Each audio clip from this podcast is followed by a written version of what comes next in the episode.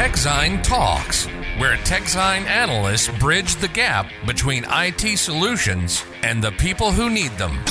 Techzine is your single source of truth. For more information and insights, visit techzine.nl or techzine.eu. Don't forget to subscribe to this podcast. Welkom bij alweer de 9e aflevering van Techzine Talks. In deze aflevering gaan we het hebben over 5G versus wifi. Het is echt een onderwerp wat Sander op het lijf geschreven is volgens mij. Oh, is dat zo? Ja, je weet alles over netwerken, toch? Nou ja, dus, alles weet ik niet, hoor. Nee? Dus, nou, bijna alles dan. Ik heb er wel een bovengemiddelde interesse voor misschien, ja. Ja. Dus we moeten vooral opletten dat het niet te saai wordt, want daar gaan we de technische details in. Maar we gaan uitleggen wat de verschillen zijn, waar je op moet letten, waar je rekening mee moet houden, et cetera. Maar voordat het zover is, moeten we natuurlijk wel even het vaste onderwerp behandelen. Of heb je nog iets anders te melden? Nee, niet zoveel. Nee? Nou, dan gaan we gewoon verder en dan gaan we naar het begrip van de week. Network slicing. Ja, dat is een van de hippe dingen die bij 5G horen. Dat is feitelijk het... het is op zich niet zo ingewikkeld, want eigenlijk de naam zegt het al. Je maakt gewoon plakjes van je netwerk. Dus je kunt in principe onafhankelijke logische netwerken maken. Dus dat je echt een onderscheid maakt. Dat je echt een apart netwerk maakt, of meerdere aparte netwerken maken binnen 5G. Dus je kunt bijvoorbeeld een bepaalde dienst, misschien de nooddiensten of zo, kun je gewoon een specifiek gedeelte van de... Maar is het dan hetzelfde als zo'n virtuele operator? Net als we hebben in Nederland de Simpel en Simio en die rijden volgens mij wel op KPN of zo. Of die mobile. Ja, dat zou... Ja, ook daar zit natuurlijk virtualisatie in. En dat is natuurlijk uiteindelijk het interessante aan het... Alleen, ik denk, misschien is dan het verschil dat dit echt zeg maar, fysiek is niet gescheiden, maar wel dat er echt netwerk gereserveerd is voor die partijen. Ja. Terwijl het bij de oudere vorm misschien een beetje in elkaar overloopt of zo. Ja, zoiets. Ja. Maar vooral het interessante is dus dat het allemaal gevirtualiseerd is. En dat is wel een iets nieuws voor... en dat het gereserveerde capaciteit is waarschijnlijk. Ja. Oké, nou dan hebben we dat in elk geval geduid. Dan kunnen we het gaan hebben over het... het echte onderwerp van deze aflevering. Oh, die was een beetje snel. Ja, was snel hè, onze geluidsman. Ja, dat maakt niet uit. Maar we gaan het hebben over 5G versus wifi. Maar wat ik inderdaad wilde zeggen was, heb je nou een begrip? Stuur hem in, info@techzine.nl. Dus, 5G versus wifi. Wat is de huidige staat, Sander? Wifi, dat bestaat al heel lang. Maar recent kregen we 6 om onze oren en ik las nou weer iets over 6E. Ja, zeker. Het ligt er een beetje aan wat je bedoelt. De huidige staat van zowel 5G als wifi of van de huidige staat van de 5G versus wifi discussie. Want dat is natuurlijk uiteindelijk dat is een aparte discussie. En dus het ligt er een beetje aan wat je ermee bedoelt met je vraag. Dus we kunnen in eerste instantie gewoon kijken van... hoe hangt het mobiele verhaal erbij? Hè? Dus wat doet 5G boven meer dan 4G bijvoorbeeld? Ja, nou, ik denk dat we gewoon beide begrippen even moeten duiden en dan kijken hoe het samen of niet samen gaat. Ja. Dus waar wil je beginnen? 5G of wifi? Nou, we hebben natuurlijk net het begrip van de week al gehad. Network slicing. Dat is natuurlijk echt een 5G ding. Ja. Dat was in 4G niet mogelijk. Oké. En een van de voornaamste dingen waar je verder veel over hoort bij 5G is natuurlijk de lage latency. Dus hoe snel een signaal naar en terug en ergens heen gaat en weer terug is. Nou, dat is bij 4G was dat bij de 200 milliseconden.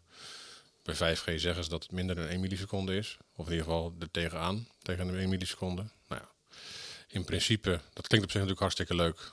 Maar in principe is dat in de praktijk volgens mij nooit haalbaar. Behalve als je een enorme aantal masten... Ja, maar dat is toch de bedoeling dat er 3 keer of 4 keer zoveel masten komen? Dat er waar je nu op 500 meter zit, dat er dan nog 3-4 bij komen? Ja, maar het zijn echt van met name die hele hoge frequenties van 5G. Op dit moment zitten we natuurlijk vooral in de lagere frequenties die uitgerold zijn. En die bieden niet de enorme bandbreedtes en dat soort dingen die wel beloofd worden. Om dat te kunnen doen, moet je moet je dus echt veel meer infrastructuur in neer gaan zetten. En in steden zie ik dat op zich nog wel gebeuren. Want in een stad kun je natuurlijk best wel veel op daken en zo kun je natuurlijk best wel veel masten neerzetten. Maar in niet-stedelijke gebieden, ik zou niet weten waarom. Ik denk dat dat gewoon ook financieel echt nooit uitkomt om dat daar te doen. Ook niet in lantaarnpalen en noem het allemaal maar op. Ja, dat zou nog kunnen. Maar ja, ook daar moet je... Kijk, het probleem met 5G is natuurlijk vooral ook dat om dat goed te kunnen doen, moet je eerst heel veel glas neerleggen. Glasvezel in de grond leggen. Oh, ik dacht dat het idee was dat je één soort hoofdmast had, die nu al staan. En dat dan al die kleinere small cells, zoals ze die noemen, dat die zeg maar in verbinding staan met de telefoon of het andere eindpunt van de gebruiker. Maar dat die ook zeg maar door de lucht verbinding maakt met die hoofdmast. En door de lucht ga je nooit die lage latencies halen. Als je die lage latency wil halen, moet je dus echt tegen de lichtsnelheid aanzetten. Dus dan moet je met glasvezel gaan werken. En ja, ook sowieso als je het gewoon doorberekent, als je gewoon weet hoe snel het licht is. Dat heb ik even niet in mijn hoofd zitten, maar dat is best. Ja. Dat je weet hoe snel licht is. En dan weet je ook gewoon of een latency van 1 milliseconde überhaupt haalbaar is over grotere afstanden. Als je bijvoorbeeld van New York naar LA en terug, dat gaat niet in minder dan 1 milliseconde. Daar is de afstand gewoon te groot voor. Dus. Ja, dat is een goed punt. Ja dus, lang en breed over praten. Maar dus, ik denk dat met name die hogere frequenties. Maar hoe kijk je dan aan tegen al die voorbeelden? Want wij krijgen heel veel presentaties mee en dit soort dingen. En dan krijg je altijd het prachtige voorbeeld dat een dokter in New York, die kan, of in Londen, die kan dan opereren op een patiënt in Afrika die op sterven ligt. Want de verbinding is zo snel dat hij direct ziet wat er gebeurt en zo. Ja, als je eigenlijk wel zou zeggen, als je dat soort voorbeelden erbij moet gaan halen, dan is er nog niet heel veel business case voor. Want, kijk. Maar dat is dan niet haalbaar, want die afstand is ook te groot. Tenminste, dan zit er wel enigszins een vertraging in te handelen. Ja, goed, maar volgens mij is is één keer knipperen met je ogen is 15 milliseconden of zo, geloof ik. Ja. Iets in die geest, of 15 of 50, dat ben ik even kwijt. Maar dus ook als je daar in de buurt komt, zeg maar, dan heb je nog steeds een redelijk snelle verbinding natuurlijk. Ja, oké. Daar zit ook weer iets in. Oké. Maar wat gaat 5G meer bieden dan voor de gebruiker ten opzichte van 4G? Vooralsnog niet zo heel veel. Niks eigenlijk dan. Want ja, kijk, het enige wat ik denk dat je de applicatie centrisch naar moet kijken, zoals het zo mooi heet. Ik denk dat er wel steeds meer applicaties komen die steeds meer bandbreedte nodig hebben. En op dat vlak, gewoon als je kijkt naar hoe kan ik efficiënt mijn netwerken inrichten. En dat is met wifi in principe hetzelfde. Is daar eenzelfde soort trend gaande. Dan moet je op een duur wel overstappen naar een hogere variant, zeg maar. Maar dus uiteindelijk is het meer een vergroting van de bandbreedte die mogelijk is via een mobiel netwerk. Ja, en efficiënter, maar het is niet ook vooral. Ja, en het efficiënter en waarschijnlijk energiezuiniger maken. Maar het is niet zo dat het veel sneller wordt voor de eindgebruiker of zo. Het is gewoon dat er meer capaciteit is. In principe wel. Je kunt natuurlijk veel sneller downloaden als je dat zou willen. Maar ja, wil je dat? Heb je dat nodig überhaupt? Dat ging met 4G ook al rap zat. Ja. Dus het is eigenlijk weinig verschil. De kans bestaat dat je bijvoorbeeld als je in 4K of in 8K op een duur wil gaan videobellen, ja, dan moet je natuurlijk wel richting die wat snellere standaarden gaan. Ja, maar volgens mij tegen de tijd dat dat beschikbaar is, dan zitten we op 6G of zo. Ja, natuurlijk. Maar goed, uiteindelijk is het natuurlijk allemaal altijd een soort van opeenstapeling van technologie. Hè? Dus je moet eerst bij 5 zijn, wil je überhaupt bij 6 aan kunnen komen natuurlijk. Ja, dus de business case voor 5G ligt dan meer aan de zakelijke kant.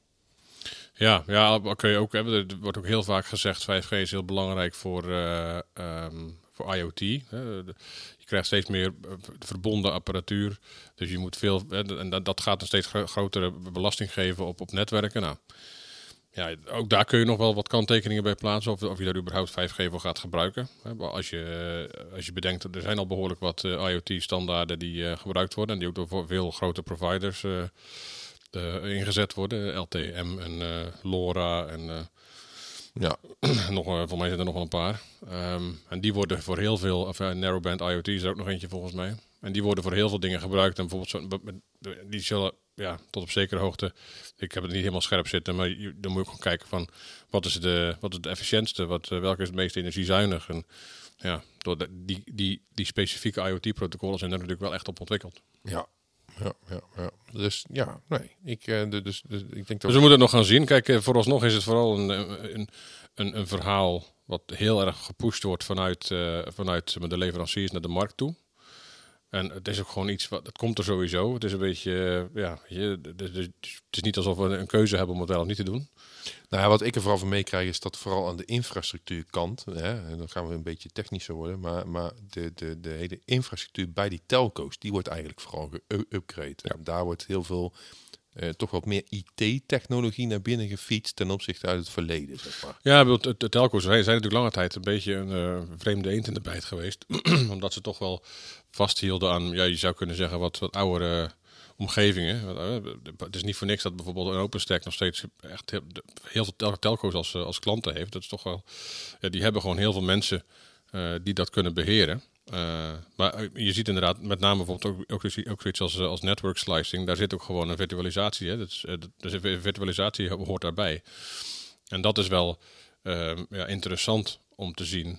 Dat inderdaad de IT-wereld en de telco-wereld samenkomen. Ik bedoel ook, als je bedenkt, bijvoorbeeld Ericsson werkt ook samen met Juniper, bijvoorbeeld om met hun Contrail-platform, zeg maar, om hun infrastructuur te beheren. Nou, dat was een jaar of wat geleden, was dat niet denkbaar geweest. Ja, en we krijgen ook heel veel berichten binnen dat telecomprovider A en B, die werkt nu samen met en Amazon en Azure en Google Cloud en hoe het allemaal op. Ze gaan allemaal met die cloudpartijen in zee voor de afhandeling van hun diensten. Ja, goed. Dus wat dat betreft komen ze er ook. En daar speelt 5G ook een beetje wel deels een rol in het moderniseren van de diensten van telco's. Ja, dus het creëert innovatiemogelijkheden, maar de toepasbaarheid, daar wachten we eigenlijk een beetje op. Ja, maar het is meer gewoon van, joh, het komt er toch wel aan, dus ja, dan heeft niemand het er ook meer over, hè? Nee. Dat is ook vaak zo. En daartegenaan hangt dan wifi. Wifi, hè? Ja, daar is natuurlijk een behoorlijke, de laatste paar jaar met wifi 6 natuurlijk heel veel. Voorheen hadden we 802.11n. En dan hadden we 802.11 AC en AD en toen kwam AX. En toen bij AX dachten ze misschien van, nu moeten we toch maar eens een keer wat hippere namen gaan verzinnen. Want het wordt een beetje een brei aan letters, aan standaarden. Dus toen hebben ze bedacht om 802.11 AC wifi 5 te noemen en AX. En verder, zeg maar, AX en nu AX heet dan dus wifi 6. Dat is wel echt een grote sprong voorwaarts geweest. Dus moet iedereen nou nieuwe access points routers en kopen? Nou nee, als je in de afgelopen paar jaar een refresh gedaan hebt, dan zou ik het niet doen. Okay. Het heeft ook te maken met hoeveel mensen en hoeveel apparatuur er tegelijkertijd verbonden moet zijn. Uiteindelijk met wifi 6 is gewoon een veel efficiënter gebruik van het beschikbare spectrum.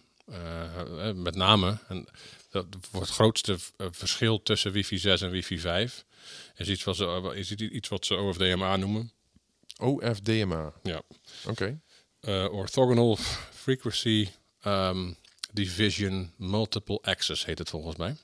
Gezondheid, maar waar kan je ermee? Want dat betekent dat je ook kanalen, een wifi spectrum is opgedeeld in kanalen, waarbij je vaak gewoon één kanaal kiest. Bij 2,4 kies je heel vaak kanaal 1 of 11 of 6 of whatever wat. Ja. Maar bij wifi 6, en dat werkt dus niet op 2,4, maar het werkt alleen maar op de 5 gigahertz band en daarboven, kun je dus zo'n kanaal ook nog opdelen in verschillende stukjes. Dus je kunt per kanaal ook meerdere apparaten, zeg maar, tegelijkertijd kun je bedienen. En dat was voorheen. Want wifi is in principe een vrij domme, ja, dat is misschien niet het goede woord, maar technologie. Het was ooit een vrij domme technologie. Nou, bijvoorbeeld full duplex, hè, dus dat je tegelijkertijd heen en weer kan doen. Dat het bekabeld is dat al heel erg lang. Zenden en ontvangen. Ja, zenden en ontvangen. Dat is bekabeld is dat al heel erg. Is het de standaard altijd heel lang geweest. De wifi kan dat nog steeds niet. Het is nog steeds, als de meester praat, dan luisteren de leerlingen en andersom, zeg maar. Dus hoe meer dingen je tegelijk kan doen dan, hoe efficiënter je het in kunt richten. En dat is wat je met OFDMA kunt doen. Maar je had toch ook meerdere antennes al, dat je tegelijk de dingen kon doen? Ja, dat was de MU-MIMO was dat. Ja, ja, maar dat zat er weer niet. Dat was niet op kanaalniveau. Dat was echt op antenneniveau. Dus als jij een device had, een access point of een router of met 4 antennes, dan kon je min 1 antenne, zeg maar, dan kon je 2 of 3 de apparaten tegelijkertijd bedienen, afhankelijk van hoeveel antennes dat apparaat had. Ah, dus als je een apparaat hebt met 3 antennes, dan kan die alsnog verbinding maken met 3 antennes van je access point. Maar als je bijvoorbeeld meerdere apparaten, telefoons hebben vaak maar 1 antenne bijvoorbeeld, dan kon je toen ook al 3 telefoons tegelijkertijd bedienen als router of als access point. Ah, oké. En nu kan je het splitsen, dus dan kunnen ze via 1 antenne over meerdere segmenten van een kanaal kunnen ze tegelijk communiceren. Ja. Dus eigenlijk hebben ze nog meer redundancy of mogelijkheden. Ja, gewoon veel efficiënter. Kijk, dat ging natuurlijk omdat je zo lang moest wachten altijd. En zeker als je met heel veel verschillende standaarden door elkaar in één netwerk hangt. Omdat je zo lang moest wachten op elkaar, was wifi altijd best wel een behoorlijk inefficiënte manier van een netwerk zeg maar in de lucht houden.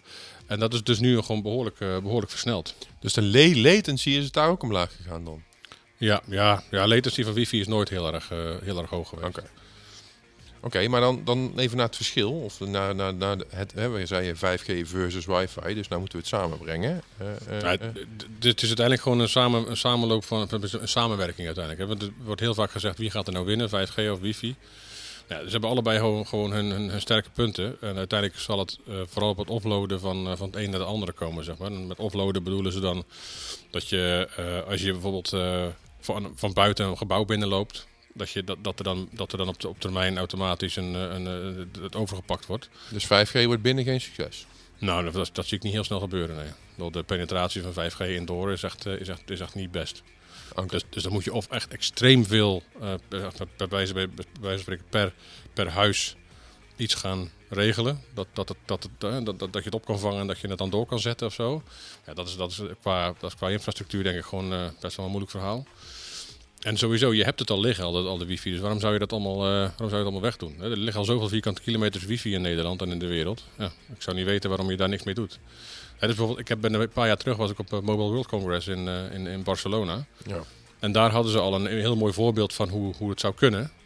Daar had je dus, als je de juiste telefoon had, die het ondersteunde, zeg maar, kon je, als je dan aankwam lopen en je had gewoon verbinding met toen nog het 4G-netwerk van een bepaalde provider. En je liep naar binnen, dan werd je automatisch ingelogd op de wifi van de venue, van de omgeving. Van Mobile World Congress. En ook dat is dus weer een IT-slag waar we het eerder ook over hadden. Dus dan moet je ook weer, daar moeten ook meer dingen ingericht worden vooraf. Maar als dat gedaan is, kun je wel redelijk seamless, zoals het zo mooi heet, naadloos, kun je roamen. En is dat iets wat we vaker gaan zien? Of is dat iets wat gaat ontstaan? Of wat netwerkboeren of telecomproviders moeten gaan uitrollen? Of, Ja, er zijn al wat initiatieven. Cisco heeft de Open Roaming Federation opgericht, waarbij ze dat zoiets willen proberen. Aruba heeft ook al zoiets met AirPass en deels wordt dat gedreven door passpoints van ze. Maar dat is vooral nog, voor zoals ik het zie, of voor zeg maar, zakelijke gebruikers. Dus dat je het voor je organisaties goed in kan richten. Maar mag ik dan stellen dat 5G meer een outdoor technologie is en wifi meer een indoor technologie? Of gaat dat ook te ver? Ja, zeker als je bedenkt, als je nu bijvoorbeeld kijkt naar wifi 6E, waarbij ze dus ook nog de 6 gigahertz frequentie erbij getrokken hebben. Daar hebben ze ook zelfs speciale regels voor buiten. Want buiten mag wifi 6E niet al te veel kracht leveren. Het is de decibels, dB's leveren. Omdat het dan anders te veel interferentie zou kunnen veroorzaken voor allerlei dingen die anders die ook buiten gebeuren. Dus binnen mag je harder dan buiten? Ja. Oké, en wat is het voordeel van die 6 gigahertz band? Is die nog sneller dan de 5 gigahertz band? Die is nog veel groter dan de 5 gigahertz band vooral. Dus waar je in... en vooral als je hele snelle verbindingen op wil zetten, dat kan op die 6 gigahertz band, kunnen dat er veel meer zijn dan op de 5 gigahertz band. Oké, maar als ik me goed herinner ging 2,4 gigahertz makkelijk door muren heen in huis. 5 gigahertz wat minder. Betekent dat dat 6 gigahertz nog minder goed door een muur heen komt? Nee, voor zover ik heb gehoord is het verschil 1 dB. Qua, dat noemen ze dan de attenuation. Dus hoe snel een signaal afsterft. Ja. Dus er is een verschil in van 1 dB. En dat is tussen 5 en 6? Ja. Okay. Dus dat is op zich verwaarloosbaar. Dat kan natuurlijk altijd nog. Dus in principe, als je qua inrichting van je organisatie hebt, hè, met je site survey en dat soort dingen, kun je de plaatsing en dat soort dingen van je access points en zo kun je in principe gewoon zo laten als je voor wifi 6E wil gaan. Als die was toen je met AC en wifi 6 begon. Nou, en je zei hij is groter, de ruimte, dus dat betekent dat je waarschijnlijk ook meer devices kan afhandelen met al die efficiëntieslagen. Ja. Per access point, zeg maar. Ja. Als die dan ook weer genoeg rekenkracht heeft, et cetera. Goed is wel, ja. Maar daar zullen de netwerkleveranciers ongetwijfeld voor zorgen met nieuwe chips. Oké, nou ik denk dat we wel een beetje behandeld hebben wat de verschillen zijn en hoe het elkaar wel en niet bijt. Eigenlijk niet, het is meer een aanvulling op elkaar, denk ik dan. Ja, dus het moet gewoon samenwerken, dan krijg je het beste netwerk, denk ik. Oké, nou... Goed om te weten. Ik denk dat we allemaal weer iets geleerd hebben. Mocht je een onderwerp hebben, laat het ons vooral weten via info@techzijn.nl. Vergeet niet te abonneren, mensen. En stuur de podcast lekker door naar je vrienden, familie, collega's, et cetera. En dan kunnen we afronden. Techzijn Talks. Bedankt voor het luisteren. Tot de volgende keer. Dan gaan we het hebben over edge computing. Is dat de next big thing? Visit techzine.nl or techzine.eu. Don't forget to subscribe to this podcast.